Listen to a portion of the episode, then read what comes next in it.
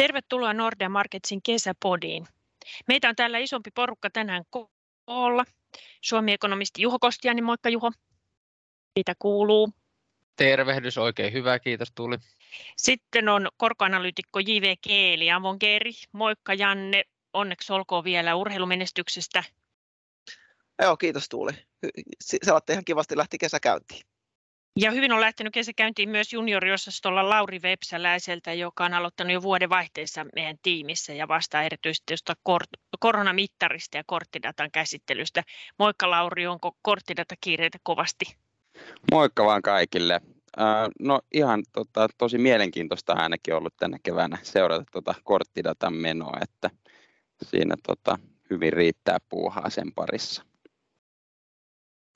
Hyvä juttu ja mä olen Tuuli Koivu, Nordean pääekonomisti. Ja tänään me jutellaan vähän kuluneesta keväästä ja pohditaan myös sitä, mitä kesä voisi tuoda tullessaan. Nyt on niin paljon epävarmuutta, että en tiedä kuinka paljon uskalletaan syksyä vielä ennustaa ja ennakoida, mutta ehkä muutama sana siitäkin loppuu.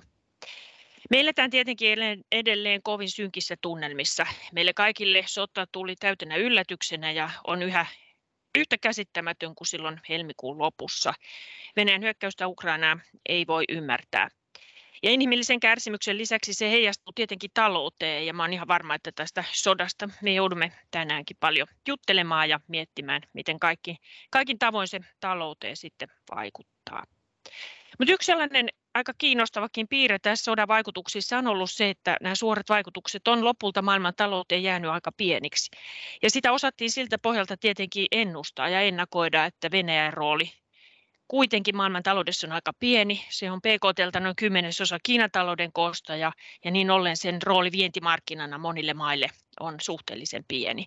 Kuitenkin Suomen ajateltiin olevan tässä yksi haavoittuvimmista, mutta Juho, ihan niin huonosti ei ole käynyt, että, että meidän teollisuus tai talous laajemmin olisi kyykenyt nyt sit suoraan tämän Venäjän hyökkäyssodan seurauksena. Kyllähän Suomi on tosiaan pärjännyt ehkä paremminkin, mitä niin kuin osattiin odottaa. Että tietysti niin kuin vienti Venäjälle on supistunut. Se oli semmoinen 5 prosenttia meidän kokonaisviinnistä vielä viime vuonna ja nyt se on tullut jo puoleen tai allekin puoleen siitä nyt sitten alkuvuoden aikana. Mutta sitten kokonaisuutena taloudessa menee kuitenkin erittäin hyvin vielä. Eli teollisuudessa ää, tuotanto vetää aika hyvin, tai oikeastaan voisi sanoa erittäinkin hyvin vielä tällä hetkellä. Ja ilmeisesti nyt on käynyt niin, että sitten sitä vientiä on saanut, saatu suunnattua sitten muihin maihin, mikä aikaisemmin on mennyt Venäjälle. Toki sitten moni yritys on kärsinyt tästä, mutta on sitten enemmän yksittäistapauksia kuin koko talouden tasolla. Samoin vaikka rakentaminen, niin siellä, siellä on käynyt rakennustyömaat erittäinkin vilkkaana, mutta sitten nämä välilliset vaikutukset, kustannusten nousu monissa rakennusmateriaaleissa on nyt pikkuhiljaa alkanut näky, näkymään ja odotetaankin, että sitten ensi vuoden, vuoden puolella tuo rakentaminen pikkasen hidastuisi. Mutta toistaiseksi tämä talouden näkymä Suomessa on ollut vielä aika positiivinen ja vaikka jos työmarkkinoita katsoo, niin siellä ollaan jo ennätysalhaisilla työ, ennätysalhaisissa työttömyysluvuissa tänä keväänä ja toistaiseksi ei ole vielä näkynyt silläkään puolella mitään heikkoutta näistä niin kuin monista uhista ja niin kuin toteutuneistakin riskeistä huolimatta. Joo, ja kotitalouksien luottamushan romahti sodan seurauksena, ei vain Suomessa, mutta monessa muuskin euroalueen maassa. Ja täytyy myöntää, että meistä varmaan moni, ainakin itse, on, on ollut kyllä aika synkin mielin tuon kevään. Mutta Lauri, jos sä seuraat sitä korttidataa, niin ei se suomalainen kuluttaja mihinkään sotatalouteen ole ruvennut, että kyllä se raha liikkuu ja toipuminen koronasta heijastuu ilmeisesti erityisesti sinne palvelusektorille. Joo, juurikin näin. Eli, eli meidän korttidatan perusteella ei voi oikeastaan sanoa, että tämä, nämä yksityisen kulutuksen näkymät olisi millään tavalla heikentyneet tässä kevään edetessä oikeastaan ihan päinvastoin. Eli yksityinen kulutus on säilynyt hyvinkin piirteänä ja kuten just Tuuli mainitsitkin, niin, niin erityisesti siellä palveluiden puolella kulutuksen kehitys on ollut erittäin positiivista. Mehän ollaan tässä pandemian aikana nähty, nähty selkeä, selkeästi se, että kulutuksen painopiste on siirtynyt tavaroihin tosi vahvasti ihan luonnollisista syistä, kun palveluita ei ole yksinkertaisesti pystytty, pystytty kuluttamaan esimerkiksi rajoituksista johtuen. Mutta nyt sitten tässä, mitä pidemmälle ollaan kevää, kevää, kevät on edennyt, niin, niin tota, se tavarakulutuksen kasvu on ehkä ollut hieman tasaantumaan päin.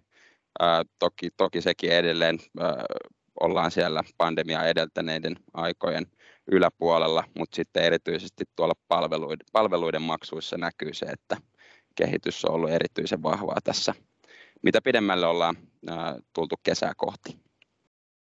Joo, ja tämä sama palvelusektorin veto näkyy kyllä erityisesti USA-taloudessa. Euroalueella on ehkä vähän huonommin dataa, mutta kyllä se näyttää siltä, että euroalueelle esimerkiksi palvelusektorin yritysten luottamus on pysynyt tosi korkeana ja kertoo tietenkin siitä, että tämä koronan jälkeinen toipuminen on, on vauhdissa. Kiina on tietenkin iso poikkeus nyt, kun mietitään koronasta toipumista ja palvelusektorin toipumista. Siellähän nimenomaan tämä palvelusektori on nyt pari-kolme kuukautta ollut todella negatiivisissa tunnelmissa johtuen tiukasta koronapolitiikasta ja, ja näistä lockdowneista, jotka nyt erityisesti Shanghain alueen tietenkin veti sitten täydellisen melkein täydelliseen kriisiin voisi todeta tuossa maalis-huhti-toukokuun aikana. Kiina kulkee nyt hitusen helpompaan suuntaan. Toivotaan, että kesällä kausin luonteisuus vähän helpottaa ja vähentää viruksen leviämistä ja Kiina pystyisi pitämään viruksen aisoissa vähän hellemmin toimi, mutta tämä Kiinan koronatilanne on, on yksi ilman muuta näistä suurimmista maailmantaloutta heikut, heiluttelevista tekijöistä, eikä mitään sellaista nopeaa poistumista varmaan tästä tiukasta politiikasta on näköpiirissä. No toinen tietenkin tällainen, pitäisikö sanoa jo kohta ikuisuusaihe, joka on heilutellut markkinoita, on, on inflaatio. Ja tietenkin tämä sota on tuonut siihen lisää polttoainetta epäsuorat vaikutukset on ollut valtavia. Juho mainitsi jo rakennusmateriaalit, mutta sen lisäksi tietenkin energia, ruoka, niitä tuotteita, joissa tämä vaikutus on ollut valtava. Mutta sitten samaan aikaan yhdistettynä tämä kova hintasokki nopeaan toipumiseen siihen, että erityisesti nimenomaan palveluala nyt toipuu ja sitä kautta työmarkkinakehitys esimerkiksi euroalueella on vahvaa niin on tietenkin tarkoittanut sitä, että euroalueellakin nämä inflaatiopaineet on kyllä kevään myötä laajentuneet ja siellä on palvelualoja esimerkiksi, joissa hinnan nousut on, on aika kovia. Ja keskuspankit on tähän tietenkin sitten reagoinut ja korkomarkkinoilla ollaankin aika eri tunnelmissa kuin, kuin talvella. Janne, miten kuvaisit että korkomarkkinoiden yllätystä. Eipä alkuvuonna kukaan heti keksinyt, että inflaatio voisi tietenkään, eikä mekään tällaisiin lukemiin näin pitkäksi aikaa jäädä ja, ja se on tietenkin yllättänyt ei vain keskuspankit, mutta myös sen markkinan. No kyllä tosiaankin, että tässä on ajatellut, että niinku on tämmöisiä aika ehkä yleistotuuksia tai muistutuksia, mitä tässä on vuosien varrella itsekin asiakkaille aika monta kertaa ehtinyt sanoa, että niin kuin tällaisia, että, että kun markkinoilla suunta muuttuu, niin se voi muuttua aika nopeasti ja, ja niin kuin markkinoilla ennakoidaan muutoksia, että pitkät korot ennakoi lyhyiden korkojen muutoksia, eli pitkät korot nousee hyvinkin, hyvinkin tota, tai nousee käytännössä aina ennen, ennen lyhkäisiä korkoja, ja sitten se, että markkinoilla on taipumusta ylilyönteihin, että, että niin kuin silloin kun huomiokohde muuttuu, niin silloin mennään ja kovaa. Tämä on kaikki, niin kuin pitäisi olla tuossa niin kuin ihan tässä niin kuin pe- omassa perusluonteessa, että tämä on se, miten markkinat toimii, mutta siitä niin kuin huolimatta niin ei, ei voi kyllä muuten sanoa, muuta sanoa kuin, että on ollut tosi yllättynyt, että, että ei, ei niin kuin puoli vuotta sitten voinut nähdä tällaista oikeastaan, oikeastaan niin kuin skenaariota.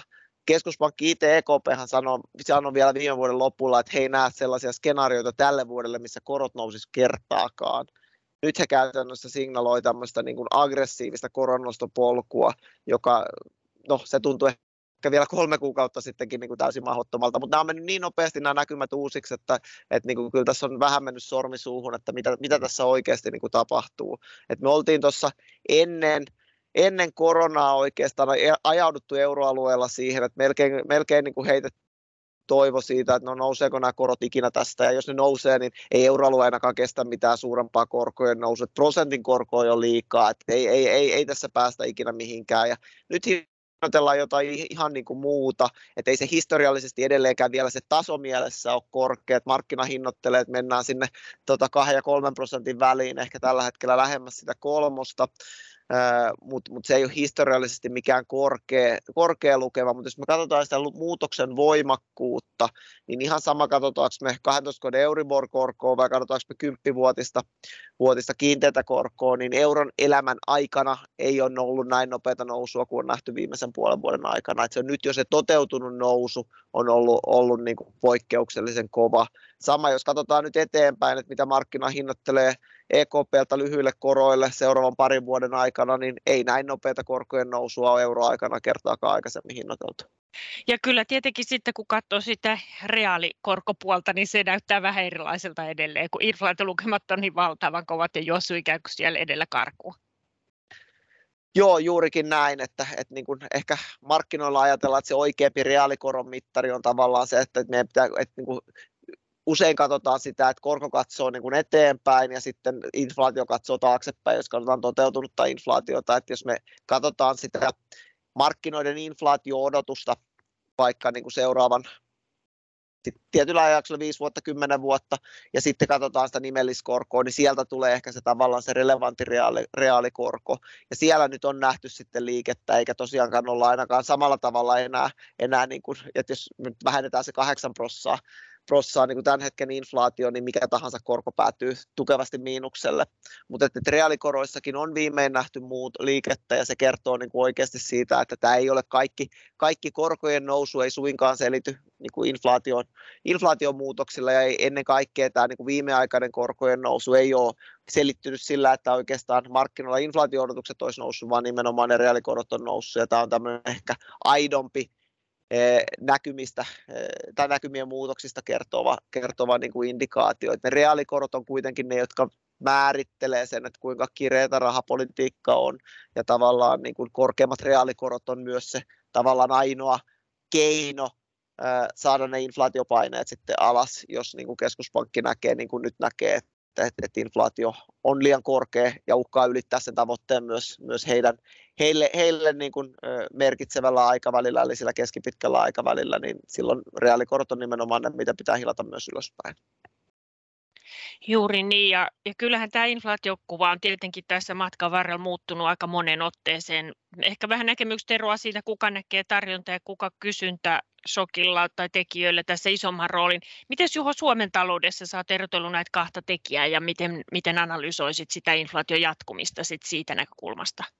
No kyllähän Suomenkin taloudessa tällä hetkellä inflaatiohan oli tuossa toukokuussa 7 prosenttia ja meilläkin näkyy nyt sitten vähän sekä, että. Se tarjontainflaatio niin kuin kaikkialla näkyy siellä energiahinnassa, sieltä se on valunut ehkä moneen vaikka maataloustuotteiden hintoihin, myös tavaroiden hinnat näkyy, kun raaka-aineiden hinnat on noussut, kuljetuskustannukset on kasvanut, mutta sitten toisaalta tämä niin kuin pandemian jälkeinen toipuminen, ihmisillä on jäänyt aika paljon rahaa säästöön pandemia-aikaa ja nyt sitä kulutetaan ja se näkyy sitten siinä kysynnän kasvuna. Ja samaan aikaan työmarkkina alkaa kiristymään ja siellä sitten työvoimakustannukset pikkuhiljaa alkaa nousta, mikä nyt ensin tietysti näkyy näissä palkkaliukumissa ja sitten ehkä myöhemmin sitten niin kuin yleiskorotuksissa. Mutta voisi sanoa, että tässä on niin kuin nyt tullut kaksi sokkia yhtä aikaa inflaatioon, että on tullut se tarjontasokki, joka niin kuin vahvistui tässä Ukrainan sodan myötä ja sitten on, on tämä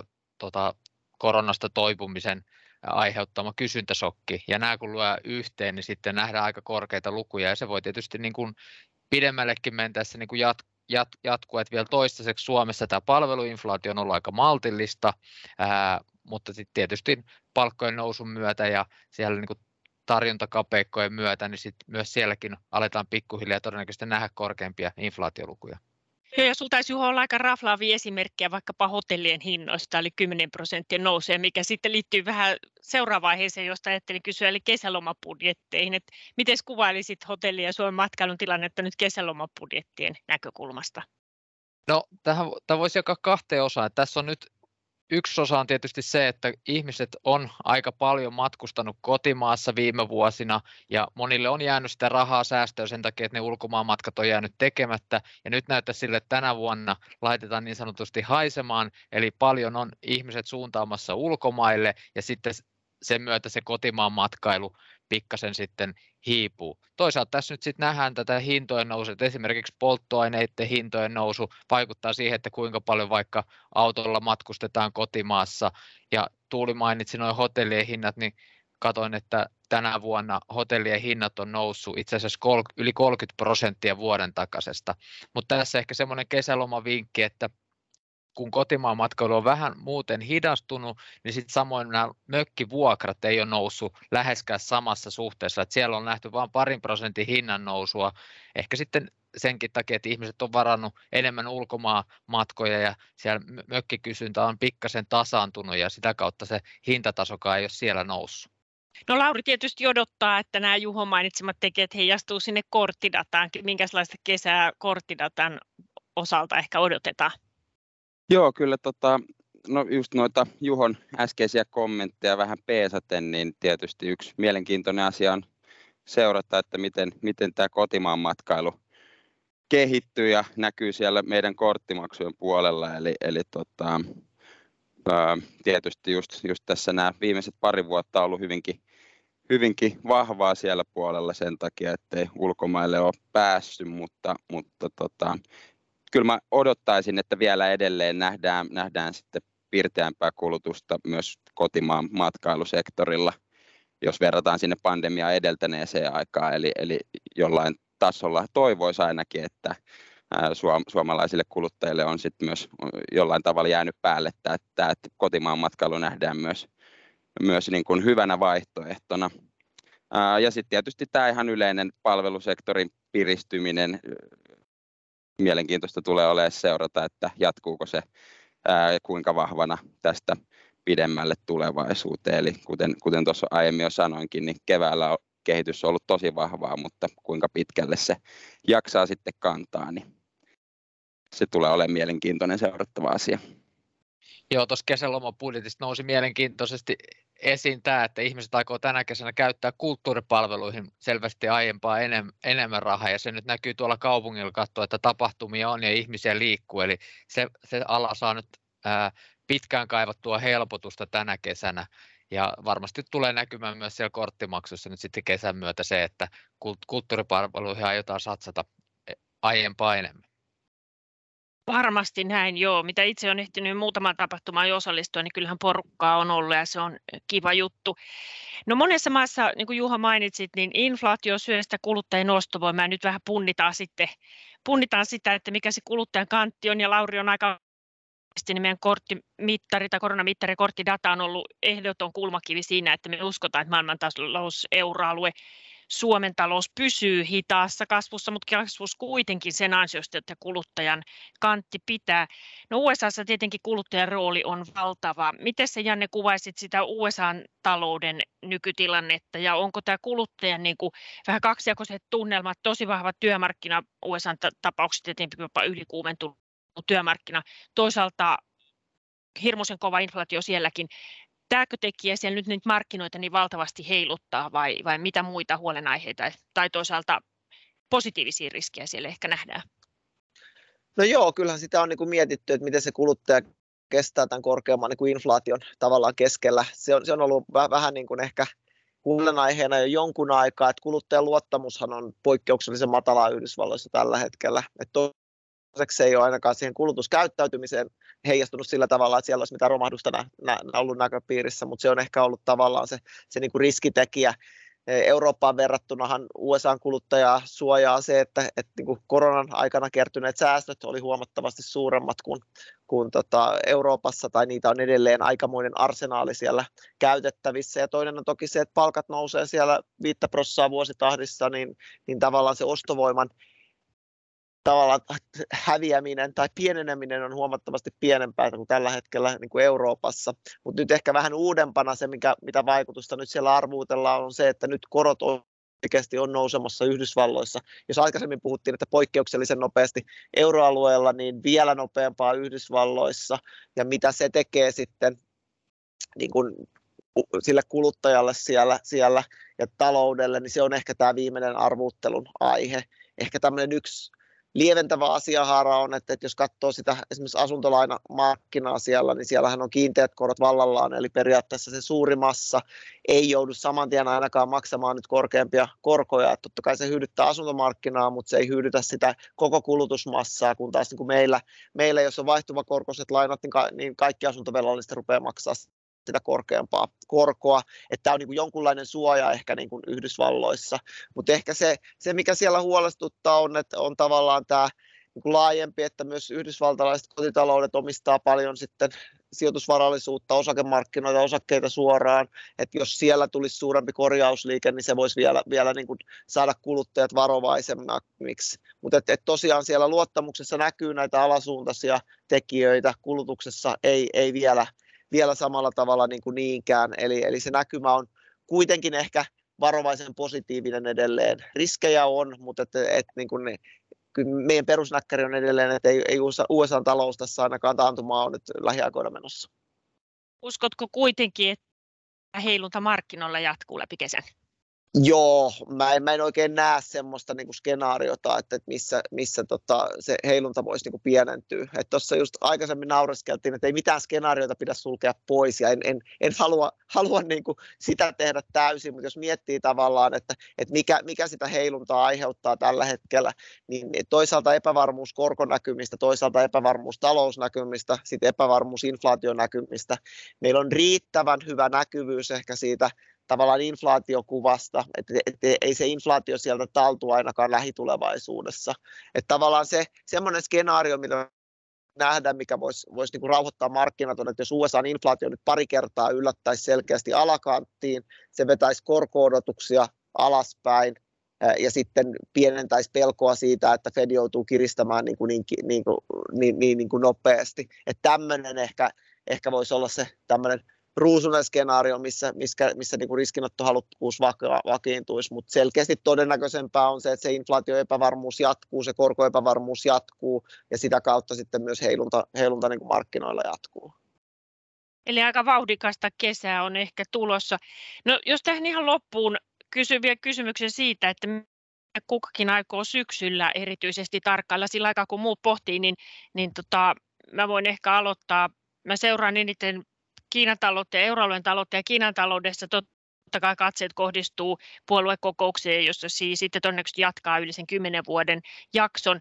Minkälainen kombo sinne muita johtajia tulee ja voiko siitä lukea jotain siinä tulevasta roolista Kiinan talouspolitiikasta, niin se on varmasti syksyn yksi isoimmista teemoista. Euroalueen osalta totta kai palkkaneuvottelukierroksia käydään isolla suhtimella esimerkiksi tuolla Saksan suunnassa ja tulee olemaan äärimmäisen kiinnostavaa, että tuleeko tästä nyt nähtävistä tosi korkeista inflaatiolukemista kuinka suuri toisen kertaluokan vaikutuksia sitten palkkaneuvotteluihin ja sitä kautta sitten mahdollisesti korkeita inflaatiolukuja pitkälle tulevaisuuteen. Mitä Janne meinaat syksyn puuhailla? Joo, kyllä ne tuohon oli, oli liitännäisiä, että, että, että toi pal- palkka, palkkojen kehitys kertoo sitten vähän siitä, että kuinka kestävää tämä inflaation nousu on, mutta sitten niin kuin ehkä syksyn kannalta varmaan yhtä merkityksellistä on se, että nythän odotus on, että euroalueen inflaatio löytää ne huippunsa sitten syksyn aikana, että huipun ajoittamisetkin on mennyt tässä muutaman kerran pieleen viimeisen puolen vuoden aikana, että katsotaan osuuko se nyt kohdilleen, että, että nähtäisikö me se huippu siellä. Ja sitten siihen, siihen toki liittyy se, että, että kuinka kovaa oikeasti EKP pystyy pystyy ja tota, tulee nostamaan sitten omaa korkoaan. Et näyttää silti vielä, minulla on pienet epäilykseni, että voiko EKP nostaa ihan niin, niin kovassa tahdissa, kun markkina tällä hetkellä hinnoittelee, että sitä toki seuraan, seuraan tarkasti. Ja sitten siihen liittyy hyvin niin kuin kiinteästi se, että nythän pelätään, pelätään tässä jo suunnilleen eurokriisiä, että kuinka, kuinka niin kuin päättäväisesti EKP lähtee sitä torjumaan, eli toisin sanoen kuinka, kuinka niin kuin räikeästi he lähtevät kiertämään perussopimuksen rajoituksia ja, ja tukemaan esimerkiksi Italiaa, Italiaa niin velkakirjaostoin äh, muuten kuin tämmöisen laajamittaisen elvytysohjelman puitteissa, niin kuin tässä on viime, viime vuodet tehty. Et, et kyllä täällä on, euroalueella on tosi monia mielenkiintoisia kysymyksiä, jotka, joita niin kuin kannattaa seurata. Varmasti joo, ja, ja Ranskan vaalituloskin näyttää nyt sellaiselle, että politiikan puolella riittää seurattava. Yksi tietenkin politiikan näihin on geopolitiikka, ja, ja katsotaan, mitä energiasektorilla kehtii tapahtua. Mites Lauri, mihin aiot syksyllä aikaa käyttää näillä näkymin? Yllätyksiähän aina tietenkin tulee. No kyllähän tässä pitää varmaan tota, lähteä tämmöisellä suhteellisen tylsällä vastauksella liikkeelle, mutta kyllä nuo yksityisen kulutuksen näkymät, näkymät on nyt niin kuin puhuttaa tosi paljon ja tulee varmasti olemaan luupin alla myös syksyllä. Ää, ja just itse kun tuota korttidataa seuraa, niin, niin siellä sitä tulee sitten tota varmasti mietittyä myös syksyllä, että kuinka se yksityinen kulutus jaksaa näiden inflaatiopaineiden keskellä. Mehän ollaan nyt jo tässä vaiheessa seurattu korttidataa sekä sen nimellistä että myös reaalista kehitystä, eli kun, kun tota siitä kokonaisvolyymin kasvusta otetaan, puhdistetaan pois se hinta, hintatason nousun vaikutus, niin siellähän erityisesti juuri tavarakulutuksen puolella niin se ää, kulutuksen kasvu on ollut toki paljon vaimeampaa edelleen positiivisen puolella, mutta, mutta tota, syksyllä voikin olla sitten jo eri ääni kellossa, että saa nähdä, saako ne sitten entistä kovemmat hintapaineet aikaan sen, että kulutus voisi reaalisesti mitattuna alkaa myös supistumaan. Joo, varmasti riittää koronamittarissa kyllä seurattavaa ja me, me sitä tosi tarkkaa täällä seurataan. Ja mitäs Juholla on vähän suunnitelmia jäädä muutamaksi kuukaudeksi ehkä perhehommiin syksyllä, mutta mitä sä aiot sieltä käsin sitten tarkkailla? Mikä vie voiton? No kyllä tuossa olisi vielä tarkoitus sitten ennen tota, kotiin siirtymistä, niin yksi asuntomarkkinakatsaus laittaa ilmoille vielä syyskuussa ja kyllä mä nyt mielenkiinnolla seuraan, että miten tämä korkotason nousu esimerkiksi rupeaa näkymään siellä asuntomarkkinassa. Nythän me on nähty tänä keväänä jo jonkunnäköistä, voisi sanoa normalisoitumista asuntomarkkinoissa niin kuin muutaman tosi vilkkaan vuoden jälkeen, mutta että lähdetäänkö tästä menemään vielä voimakkaammin alaspäin vai hyväksyykö asuntovelallinen sen kohtalonsa, että korot nyt on positiivisen puolella ja jossain täytyy asua ja sitä kautta sitä kysyntää riittää. Samoin vuokramarkkina on mielenkiintoisessa tilassa, että nythän siellä on ollut paljon vapaata kapasiteettia varsinkin pääkaupunkiseudulla, mutta miten nyt sitten käy, kun opiskelijat ehkä selkeästikin viime vuosia enemmän nyt sitten palaa sinne lähiopetukseen ja muutenkin tämä niin kuin normaali kaupunkikehitys on taas päässyt näiden tapahtumien ja palveluiden myötä niin kuin käyntiin, että miten se vuokramarkkina näyttää ensi syksyllä. Nämä on sellaiset mielenkiintoiset seurattavat. Joo, kuulostaa kyllä sillä, että meille tulee työntäyteinen syksy ja, ja todella paljon kiinnostavia aiheita. Varmasti iso pino jää vielä sinne pöytälaatikoihin, niitä kaivellaan sitten kesälomien jälkeen. Kesäpodin kuuluu myös loppukevennys, joku kysymys. Tänään ajattelin kysyä jäätelö, lempijäätelön maut.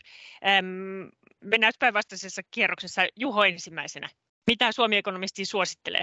No en suosittele, kun maut on niin yksilöllisiä, mutta itse ajattelen ainakin muutaman lakritsijäätelön tänä kesänä syödä. Mites Lauri, mitä tilaat, kun menet tötterkioskille?